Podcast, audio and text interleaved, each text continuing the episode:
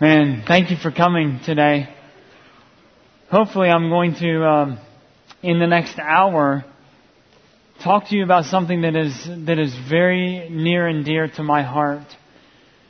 You know, I grew up in a missions family. How many of you were here for the last session?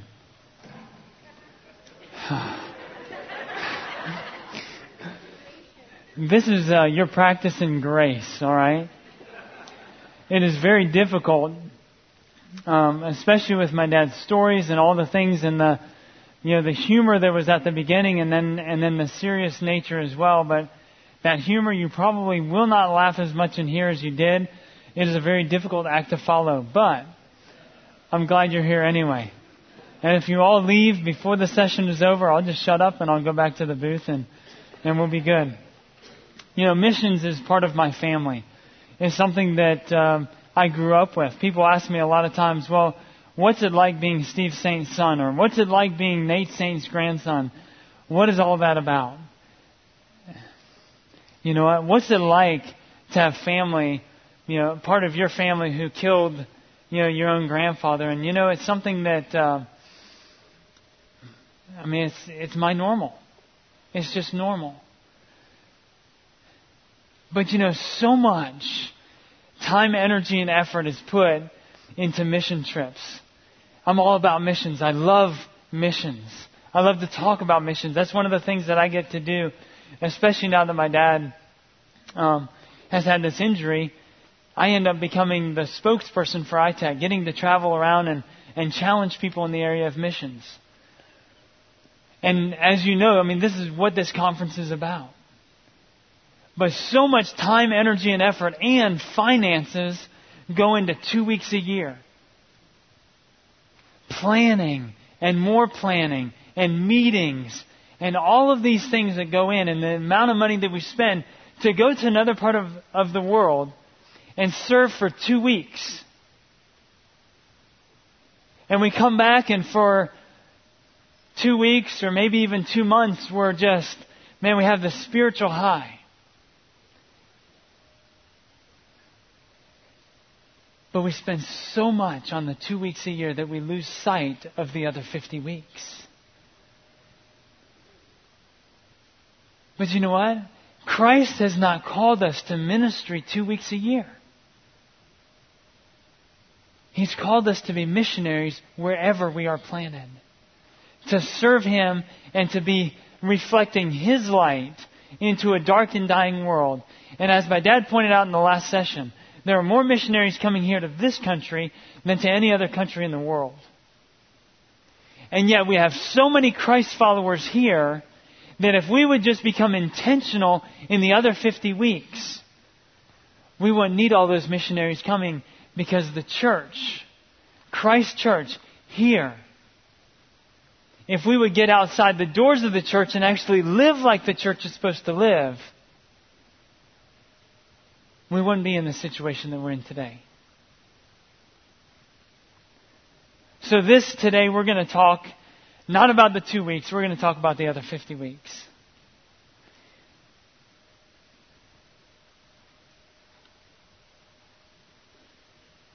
How can you and I be mission minded right here at home? You know, growing up in missions and, and having parents who instilled a lot of biblical values and principles inside of me. You know, when I got to college, it was a. I went to the University of Florida. Um, that's those people that go like this and lose in the Sugar Bowl to Norm. I don't know if Norm's in here. Norm, are you in here? Okay, good. Otherwise, he would be he would be giving me a hard time. He has for the last year. Um, but you know, we have been called. We have been called to be the light of Christ. Now, it's not actually the, any light inside of us, right? It's actually we're just like the moon. We reflect the light of Christ, and that's something that. Um, don't show the picture yet, but I have a I have several kids. I'll show I'll talk about them a little bit later.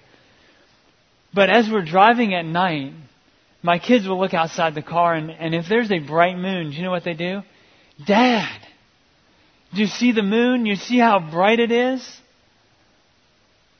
And of course, then I have to try to figure out where this is without hitting another car. And I look at it and man, it's bright. Do you know what happens?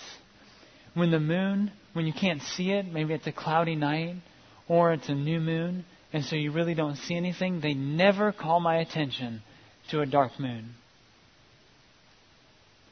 But yet, here, as the church in North America so often, you know, we're dark because we're not reflecting the light of Christ into the world that so desperately needs it. So, as I began to tell you and got sidetracked, I have a passion for helping people. While my parents instilled these biblical values into me, it wasn't, I really didn't see needing people and hurting people until I got into college. And I saw people who were my age, who were struggling, my age back then, who were struggling with various areas of, of life. And one of the things that I have had a passion about is finances. Helping people to just simply be intentional in the area of their finances. There's a bad word that we have in our culture today. It's called a budget, right? Well, this, this really hit home when I was talking to a friend of mine in college. He had come over to our apartment complex. We were swimming in our pool. And he started bragging to me that he had $1,200 left from his student loans for that semester. Now, the semester was just wrapping up. And so he told me how he went and he bought a $1,200 stereo system for his apartment. And I'm just sitting there. This doesn't make any sense to me whatsoever. How in the world do you take money that you borrowed and you go buy a $1,200 stereo system? Now, I would have liked to have a $1,200 stereo system in my apartment. But being, growing up in the family that I did, my mind went to, man, how much interest is he going to pay and for how long is he going to actually pay for a $1,200 stereo system for his apartment? It didn't make any sense.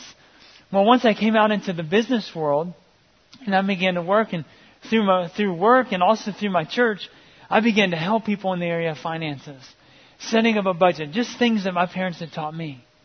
As Dave Ramsey says, man, these are the things that your grandparents did, right? And I just began to see, help people, okay, man, in, in three years you can be totally out of debt. And in five years you can have, you know, a nice size uh, emergency fund and all of these things taken care of. And it shocked me how, how people could see how they could be successful in the area of finances and yet they wouldn't stick with it. They could see it written out on paper in black and white, and they just would choose not to stick with it. And it, it didn't make sense. Until I realized a principle that I, I really want you to take with you today. But before I tell you that principle, let me tell you a little bit more. That was just like a, you know, now you're hungry for a principle, right? Hopefully you're waiting for one. Hopefully you'll, this is one that you want to write down. But I, after I, I had gotten done with college and I got into the business world and all of these people, I'm trying to help them. Well, then I was asked to join I-TEC to begin a new division of I-TEC that focused on the North American church. Working with the North American church to challenge our mission strategies using what my dad mentioned in the last hour, the missions dilemma, which if you have not been through the missions dilemma, you need to. It's available at our booth and online as well. But we would go to all these different countries taking the tools that we had developed, the, the medical and dental and vision. And you know what? It was great to go. But every time I came back into this country, do you know what I found? I found just as much pain as what I was seeing in other countries. It just looked different. It wasn't in dental and medical and vision, it was in things like finances and in careers and families that were falling apart and are falling apart. And there's problems with the physical area of life and socially and intellectually as well as spiritually, which is a universal problem. So I was asked to join I-TEC to begin a new division that focused here. And in not just challenging the mission strategy, but equipping the believers here. Equipping Christ Church, Christ followers with tools that will enable us here as the church to get outside the doors of the church and live like the church and meeting people where they hurt. Well, we didn't know what that looked like. We didn't know where to start, and so we started in the area of finances. we decided to, to offer, now we had created a four week finances course, but we decided to offer Dave Ramsey's Financial Peace University. Highly recommend it. Um, we decided to offer that in a public venue instead of in the church, because normally it's offered in church buildings. And so we offered it, and we talked to the county, got permission to do it, and handed out over 600 flyers door to door, talked to many, many people. And so many of those people said, This is exactly what we need. Well, the day came when we were, we were going to start that. And you know what? Guess how many people showed up? From the community, not even a single person showed up. Not one. There were people from other churches that showed up because their church offered it on a different night that didn't work for them. And we're like, okay, something's wrong. Well, it cost $100. Maybe that's the problem. So then we decided to offer our four week free finances course through the public library system. And we handed out over 500 flyers to government subsidized housing and apartment complexes within a one mile radius of the apartment, of the, of the library. And we did it for over 500. Guess how many people showed up? One. And here's the principle. We realized actually two things. The first thing we realized is people are not just hurting in the area of finances or careers. They're hurting in every area of life. The second one, here's your principle. People don't care about what you know until they know that you care. Let me say that again. People don't care about what you know until they know that you care. So we just we took a step back and said, okay, what we need to do is we need to develop a course that really covers every area of life. And I mentioned them before, let me mention them again, and then we'll go through them a little bit. Finances, careers, family, physical, social, intellectual, and of course spiritual. Now our goal was to equip the church so that the church could get outside the doors of the church and so what we did is we studied all the problems. We looked at statistics up and down, left and right of our country today, of the culture in which we live. And we looked at it and two thirds of families that, that or two thirds of marriages that end in divorce cite money problems as the reason. On the news we were looking and man, people are, are losing their jobs, losing their homes. And we said, man, Look at all these statistics. Then we looked at the physical area of life. Two thirds of North Americans, of U.S. citizens, or people living in this country, get no regular exercise. Two thirds of dieters regain their lost weight within one year. 95% regain the weight within five years. And it goes on and on, and we're just looking at all the problems. Most college graduates do not read another single book after they graduate, not one. TV and internet has taken up. The average North American today watches almost three hours of TV every single day. That does not count the time that they're on their smartphone, surfing the internet, or any other media, video games. It's a huge thing. We work with our college ministry. It shocks me at how many college students, how much video game time they spend. It's crazy. And then, do you know what? So I looked at the culture, but then I looked inside the church. And guess what I found? There's no difference. Not even a single. Di- it all looked the same in every category. But yet we've been called to be the light of Christ into a dark and dying world. And how?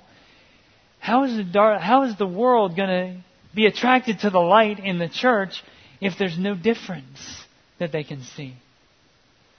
And so, so we said, okay, we need to develop something that covers everything.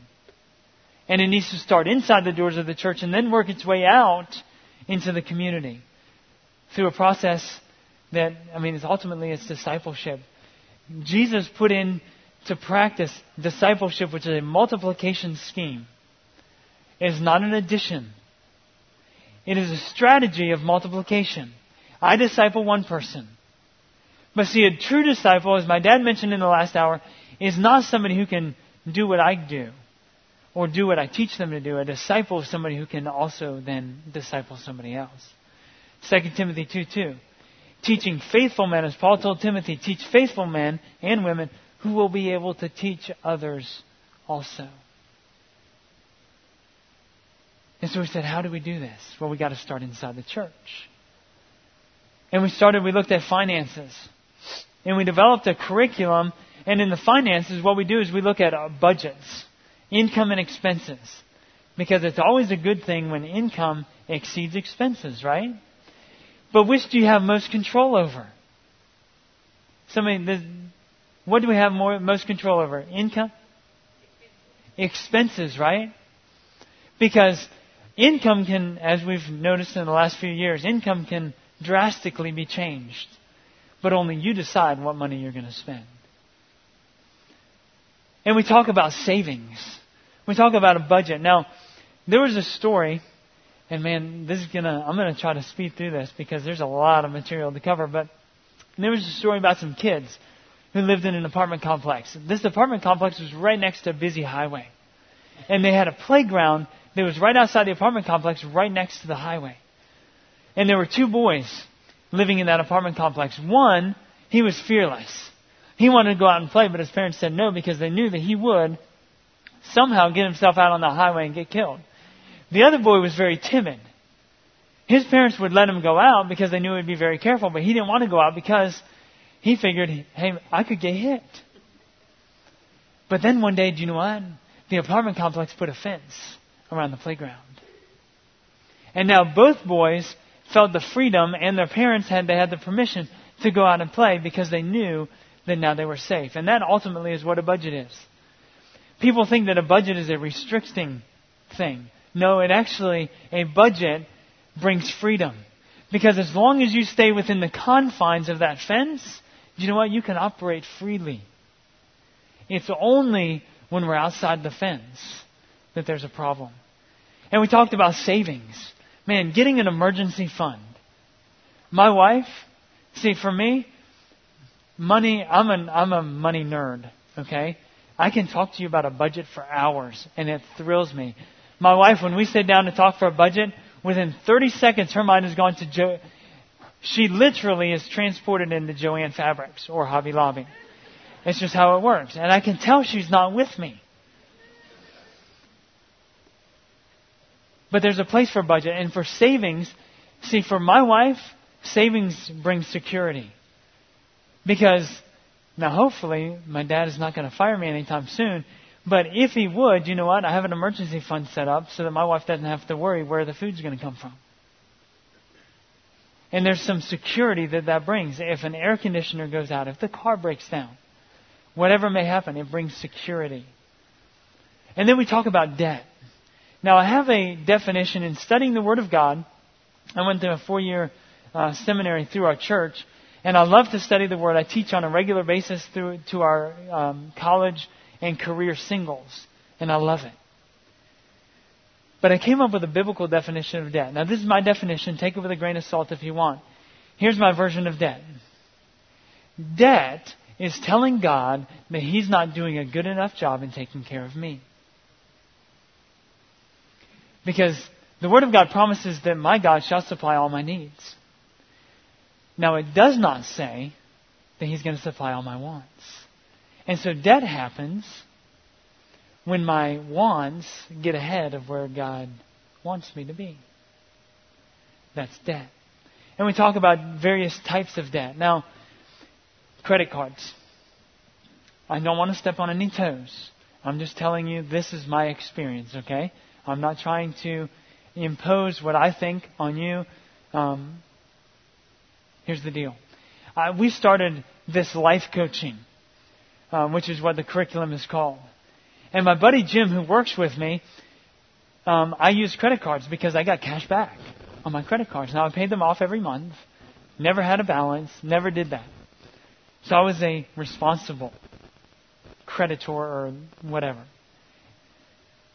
And Jim said, now, now Jamie, you sit down and you talk to people all the time about not having credit cards. And yet you have credit cards. So ultimately, are you really telling people that when they handle money as well as you handle money, now they can have credit cards again? I said, okay. Spirit of God working through others telling me, all right. So what I did is I decided I canceled my credit cards. And I told my wife, I said, hon, we need to cancel our credit cards. And she said, well, what if there's an emergency? And I had to very calmly and very, um, in very clear terms, because she doesn't like talking about finances, I had to explain to her that that's why we have an emergency fund. So what we do is we make this transfer online, and she understands how that works and we take money from the emergency fund and put it into the checking account. Then we go with our debit card and we pay for it with our debit card, and you know what? It's taken care of. She said, You can do that? yeah, it works great. But so many people struggle in the financial area of life that we need to we need to cover that. But it's not just finances, it's also in career. And in career we talk about their current employment. What do you do right now for an income? But we also then challenge people to work in their strengths. Because God has made you very unique. You have talents and abilities and passions unlike anybody else. And God made you for a specific purpose. He wants to write your story. And He knows better how you're put together than you know. But we recommend people doing either a DISC personality profile or a Myers Briggs. And by that, by, by just kind of asking yourself the questions do I prefer this or this? You kind of figure out how God made you and what some of those strengths and natural abilities and passions are.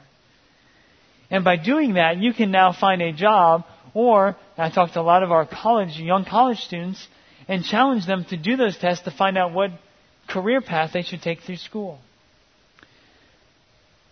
Because there's nothing more disheartening than I was talking to a lady in Atlanta we were staying, a few of us were staying with these two sisters there, and uh, the the sister was a pharmacist, and she came home, and I oftentimes ask people, "Do you like what, your job?" So I asked her, I said, "Do you like being a pharmacist?" And her answer shocked me. She said, "No, I hate it." I said, "Well, why don't you do something else?" And she said, "Well, I've gotten used to the lifestyle that it affords me." There's nothing more sad to hear that somebody is stuck in a job that they hate simply because they've gotten used to the lifestyle that it affords them. And so we talk to people about working in their strengths and, and about the employee employer relationship. There's probably a lot of people in here who are on the employer side, and probably a lot who are on the employee side, or will one day be on one of those sides. I've been on both sides of that of that equation. And you know what? you will set yourself apart as either an employee or an employer if you do some basic things. As an employee, showing up on time. It's amazing at just showing up on time and actually doing eight hours of work for eight hours of pay. Or ten hours of work for ten hours of pay. You will set yourself apart from virtually everybody else. Now, everything I'm going to talk to you about and everything that's in our life coaching curriculum are based on principles from the Word of God. But when I sit down with somebody from outside the church, you know what? The curriculum itself is not preachy at all. You don't see any Bible verses. You see, you'll see some quotes. You'll see a lot of questions to try to help somebody answer questions in their own life to help them set and achieve goals in each of these areas of life that we're going to talk about. Because there's something about when you become intentional about a particular area of life, man, stuff, and you write goals down. Anybody have goals, written goals? Okay, a few people in the room. Um, in sales, we were always told you need to plan your work and work your plan, right? That's how that's how it works. But if we don't have a plan, if we don't know which direction we're going in, how are we going to know if we end up there? We have to have goals. And this whole curriculum is designed to help people set and achieve goals in each and every area of life because once the end goals, by the way, are specific, they're measurable, they're attainable, they're realistic, and they're timely. Now, if you want an acronym for that, that's SMART. Specific, measurable, realistic, or A, um, achievable, realistic, and timely. And they're also written. Because if you had, there's something magic that happens when you put a goal down on a piece of paper and you refer to it often. and you actually hit it. In the family area of life, which is, this is, is, a, is an area that uh, is very near and dear to me. I think we have a picture to show you of my family. These are my six daughters and my wife. yes, very fortunate and very. Um, uh, my house is a house of drama. God evidently knows that I need patience, and so He gave me six daughters, my wife and I, six daughters, to teach us patience. But you know, in family, my girls, do you know how they spell love? Now, some of them, all of them actually are now in school. The twins who are back there, they are identical. They're in VPK, so they're in four-year-old kindergarten. My girls spell love a little bit differently than maybe a lot of other people do. They spell it like this T I M E. Time. So when we get into the family area of life, we talk about time and attention. And we talk about communication. Do you know what? In communication, you can talk to somebody, but they may not be hearing what you want to say. I know that I need to talk to my girls and my wife in the love language that they respond to. And they all have different love languages. Are you guys familiar with the five love languages? I see a lot of a lot of heads nodding. If you're not, you may be a, you may have to help me here. But one is quality time. That's my oldest daughter who is uh, in the blue shirt, Stephanie. She is a quality time girl. But there's other ones. There's acts of service. That's my wife. So when I get home from work, I do I start either helping with dinner or doing dishes, and I'll explain a little bit more of why I need to do that um, when we talk about the the um, actually here in just a few moments. But all my girls speak different love languages. So we have quality time, we have acts of service, we have gifts. My daughter Haley, uh, in the white shirt, she is gifts. Every time before I leave the house and I go on a trip, she says, Dad, will you bring me a rock? Okay? What kind of. It doesn't matter. Because what that tells her is that while I was on a trip, I was thinking about her. So what are the, there's two more, right? What are the other two? Words of affirmation, I heard that. Words of affirmation. That is Katie Rose. She's in the orange. Listen, if I say, man, Katie, and she always wants to show me all her papers that she did at school. She's in the fourth grade now, and uh, she comes home and it's a hundred or it's a ninety-five or it's whatever. I'm like, Katie, way to go! I'm proud of you. And you know what? You can just see her little body just, you know? Physical touch is the last one. That is Natalie. Natalie is also kind of a problem child. I think she has had more spankings than all the other girls combined. She's in the pink. She is six years old, and uh, she is either all happy or all sad. And when she's around dad, she doesn't want to be around dad. She wants to be on dad. And so we've started this tradition, which they kind of started. We do these different kinds of hugs every night. And they always want the down under hug. No, it's not a hug that I learned in Australia. What they want to do is they jump from the ladder on one of the bunk beds, which I'll explain in a moment. You'll understand why we have several sets of bunk beds in our home. They jump from the ladder and give me a hug. But then I have to put them over my shoulder and without touching the ground, bring them down under my legs and then back up and then carry them like a princess and put them in their bed. Which can be quite challenging with six, especially with some of the older girls who weigh a little bit more than some of the younger girls. But that's what they want every night. Now, Katie Rose, there's no real handle to grab onto, and she's kind of, uh, she's about that tall now, and so I have her hold onto my neck while I carry her up so I can hang on to the ladder before I throw her in bed. But also with families, we need to have a team mentality.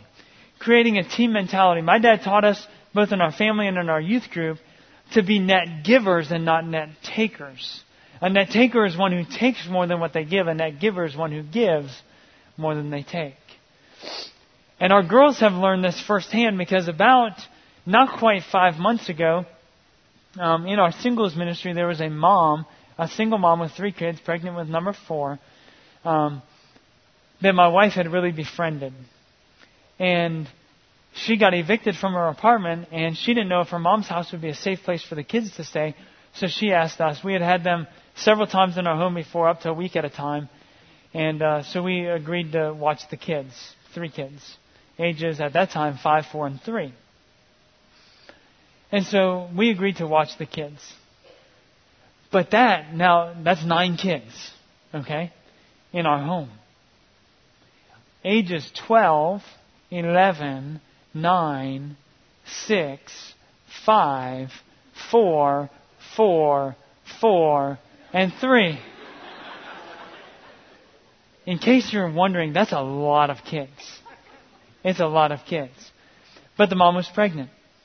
At the end of September, she had number four, which put, and at this point in time, she was living with us as well. Until she could have the kids, get back on her feet. She had some sicknesses and things going on. So now we have 10 kids living in our home and a single mom. Well, as God, you know, God writes stories, not me. Um, the mom, two weeks after her baby was born, went into the hospital with a very high fever, had pneumonia, had some other things going on, ended up being in the hospital for two and a half weeks and, and died at the end of October.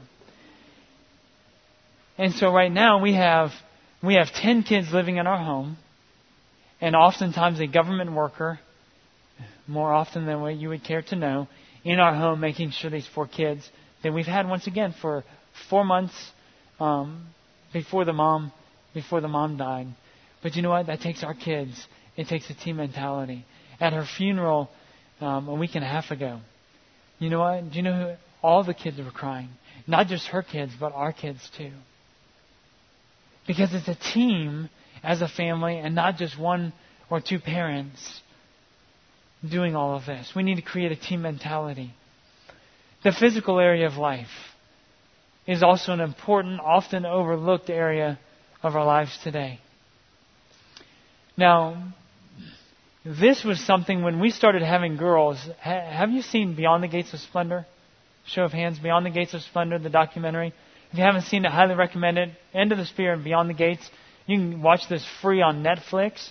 If you don't have Netflix, we have a few copies in our in our booth, um, which is on the top floor, all the way back in this corner.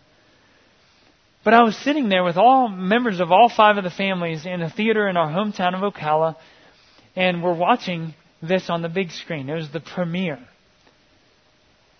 And we were getting towards the end of that documentary and and I looked at my wife and I said, Who is that? And she looked at me like I was crazy. I've recognized everybody from this story the whole time through. And I looked I said, Who is it? And about that time my name came up on the screen. And I looked, I said, Oh my. I think we have another picture to show you. In fact, this is a picture that I carry in the front in the front folder of my Bible um, all the time. It's this picture right here. Is that up on the screen? Okay. In the back corner right here, in that striped shirt, that's me. Now that was about, let's see, last count it was 48 pounds ago. And when I saw myself, now the camera they say adds 10 pounds. I really believe it added about 20 or 30 pounds. So when you watch it, if you haven't watched it already, you'll understand what I'm talking about. And I realized, okay, if I'm going to be a dad to my girls, I need to be fit. And I'm not just talking about physically fit. Because oftentimes I, I realize that as my girls grow up, they may fall for somebody who's physically fit. But they could also fall for somebody who's emotionally fit who's willing to talk to them and hear, listen to them. Or they could talk to somebody who is spiritually fit. So I realized that what I needed to do as a dad to my girls in order to serve them and to be an example to them, I needed to be not just spiritually fit, which I was working on, but also emotionally fit and physically fit. Because I didn't want my girls to fall for somebody who was one of those things and not all three. And so I started wanting to exercise. And I started by doing these bicycle crunches. Starting with 20 to 25, three sets of that several times a week. I got up to the point where I was doing about four to 5,000 of those a week. And I said, I need something more. And some guys at my church were doing P90X. Anybody heard of P90X? Um, I, I recommend it, but I don't recommend it. so I, I decided I would do P90X. Well, after doing that three times through, I said, I need something more. And so I decided to do, a buddy of mine was doing a half Ironman triathlon in 12 weeks from the time I talked to him. Any triathletes in the room? A, a few. Anybody done half irons? Awesome. So I decided, now, was that your first triathlon? No. I would highly not recommend that. So here's what a half Ironman triathlon is. It is a 1.2 mile swim. And this happened to be in a lake. So no moving water, no current to help you. Then you do a 56 mile bike ride, followed by a half marathon, 13.1 miles. Now, I trained for 11 weeks to do this. And because of an injury, an IT band injury, only five weeks on the run. I hadn't run a mile since high school. I hadn't been on a bike, a road bike, ever. Once again, I do not recommend this. And you know what? I did just fine through the swim. Felt great getting on the bike. Had a had a good bike ride. All 56 miles of it. And you know what? When I got, I don't think we can actually call it a run. I did make it through the 13.1 miles, so I did finish. But you know what? I was miserable. I did not perform well. And I realized something. You know what? If we are going to go and do something, we need to have proper training in order to do it. And so now I combine P90X and triathlon training. So I do a couple days of P90X, the muscle workouts, and then I do a couple days of where I bike and then I run, or I swim and then I bike, and then a, one long bike ride each week. Not so that I can be all of this and my wife can say, oh, hey, you're looking good today, because I don't know, somehow I, one of the things I've realized about women is while there's some of that that they like the physical look, it's really more the emotional and other things that they're drawn to. And all the ladies in the room said, yeah. I've learned a few things having having as many women in my house as I do. But I want my girls to not fall for somebody who is just fit physically. I want myself, my life to be an example. And you know what? I fail all the time. I fail them all the time. I fail God all the time. But do you know what? That's why the process that we know is sanctification, that's why it is a process and not a moment in time. There's a moment in time where we are justified, where we accept Christ as our Savior. There's going to be a moment in time where we are glorified, we receive a new body. In between that is a difficult process called sanctification. It's trials. But James tells us, man, be happy when we have trials that come into our life because trials grow us and more and more, as more and more trials come, they conform us into the image of Christ. And when I, when my girls see me, I don't want them to see me, I want them to see Christ in me. Then the then the uh, social area of life. Now, the social area is one where we oftentimes fail as well. As a Christ follower, the temptation is okay, what I need to do is I need to be bringing a lot of people up with me. And it is true. But I also need to be challenged by people who are ahead of me in the spiritual walk. So that I have challenges in my life, people who are examples to me who are discipling and mentoring me as I mentor and disciple others behind me. And I need people who are in the same stage of life so that iron can be sharpening iron as we walk through life together. The Christian life is not one that we've been called to walk alone. Mincaye said this, I think, best when he was speaking with my dad, and my dad was translating, and Mincaye said this to, I think it was a Steven Curtis Chapman concert, but he said, I do not see it well that we walk God's trail. And he waited for my dad to translate. My dad said, Well, that's not good theology. He was not wanting to translate it. But Mincaye was more patient than my dad, so my dad finally translated it. And then Mincaye said this alone. I do not see it well that we walk God's trail alone. So we need to have quality friendships. We need to be a friend to somebody, but we also need to have quality friendships in our life. People who are calling us up and people that we are calling up. Have you noticed that you become like the people that you hang around? You pick up the, some mannerisms or a word or a phrase. So we need to be careful about who we hang around. Social networking. Now, I do have a Facebook account. I am not against Facebook. But we need to be careful that our only friends are not ones that are on a social network. It used to be that we would, when we wanted to have a friendship, we would go over to somebody's house. We'd sit on their front porch, unless it's as cold as it is here in Louisville, Kentucky. And if they were nice, they'd bring lemonade. And if they were really nice, they'd have some chocolate chip cookies or brownies to bring out, right?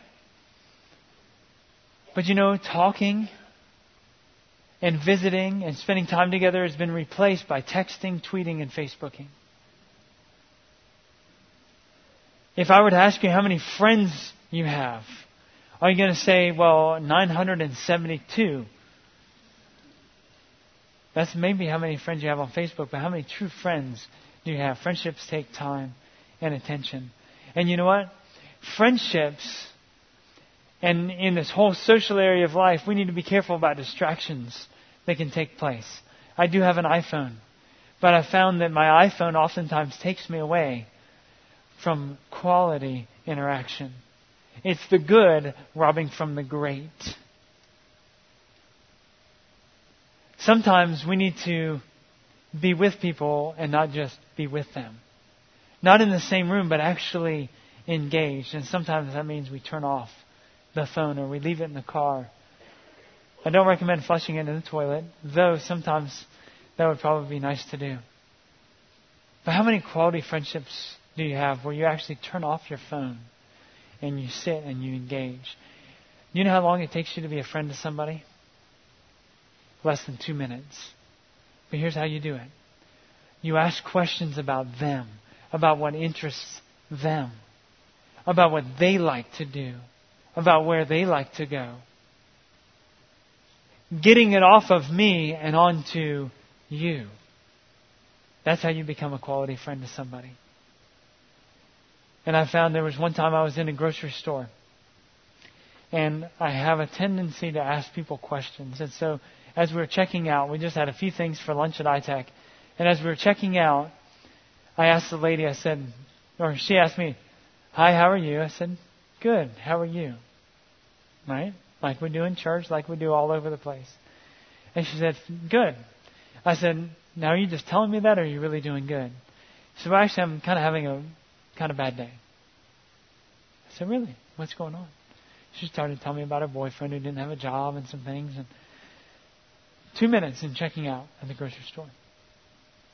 And then she stops. She says, Who are you? Are you a reporter or something? Why are you asking me all these questions? And I told her this. I said, No. I said, We're actually just, you know, we have an organization. We're five miles from here at the Dunnellon Airport. Um, it's called I-TEC's Life University. Now it's I-TEC's Life Focus. And I said, and what we're doing is we're just, you know, we help people in all areas of life. And we left. One week later, there was a knock on our office door. And it was the lady who had checked us out. And we still go by and say hi to her every once in a while at Walmart. And she was there with her boyfriend. She says, Hey, you guys came and um, I talked to you a week ago at Walmart. You came through my line and you do something to help people. Can you help my boyfriend? He doesn't have a job. He doesn't have all these things. And you know what? My buddy Jim began to life coach him. Through that process, he helped him set some goals and achieve some goals. And he was able to share the love of Christ with him. From the position of credibility, because he had vested, he had invested his time into this man. But also there's the intellectual area of life. Reading is for the brain what exercise is for the body. There's also technology today. Man, you can go, you can make your car. I have a 24 mile commute to work, one way. But I go both ways because my wife needs me at home at night, so that's a lot of time in a car. But you know what? Podcasts, you can get a podcast on virtually any subject that you want to, that you're interested in. I like listening to Ravi Zacharias. He challenges me. I also like listening to Dave Ramsey. Those are typically the two podcasts that I listen to. All the people who call Dave Ramsey's radio program with all the problems in the world, and then I like when they say, you know, do the yell, I'm debt free. Um, love it. But you know, when we talk about technology, there's also some distractions and some some things that can be negative in the area of technology, like TV and the internet.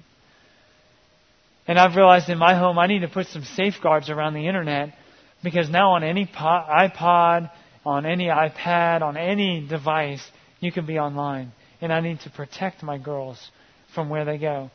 On my own devices, I have a, a software program called Triple X Church or 3X Church. And what that does, it allows me, I can go anywhere on the internet that I want to go. It just emails my wife on any questionable sites that I go to. Guess what?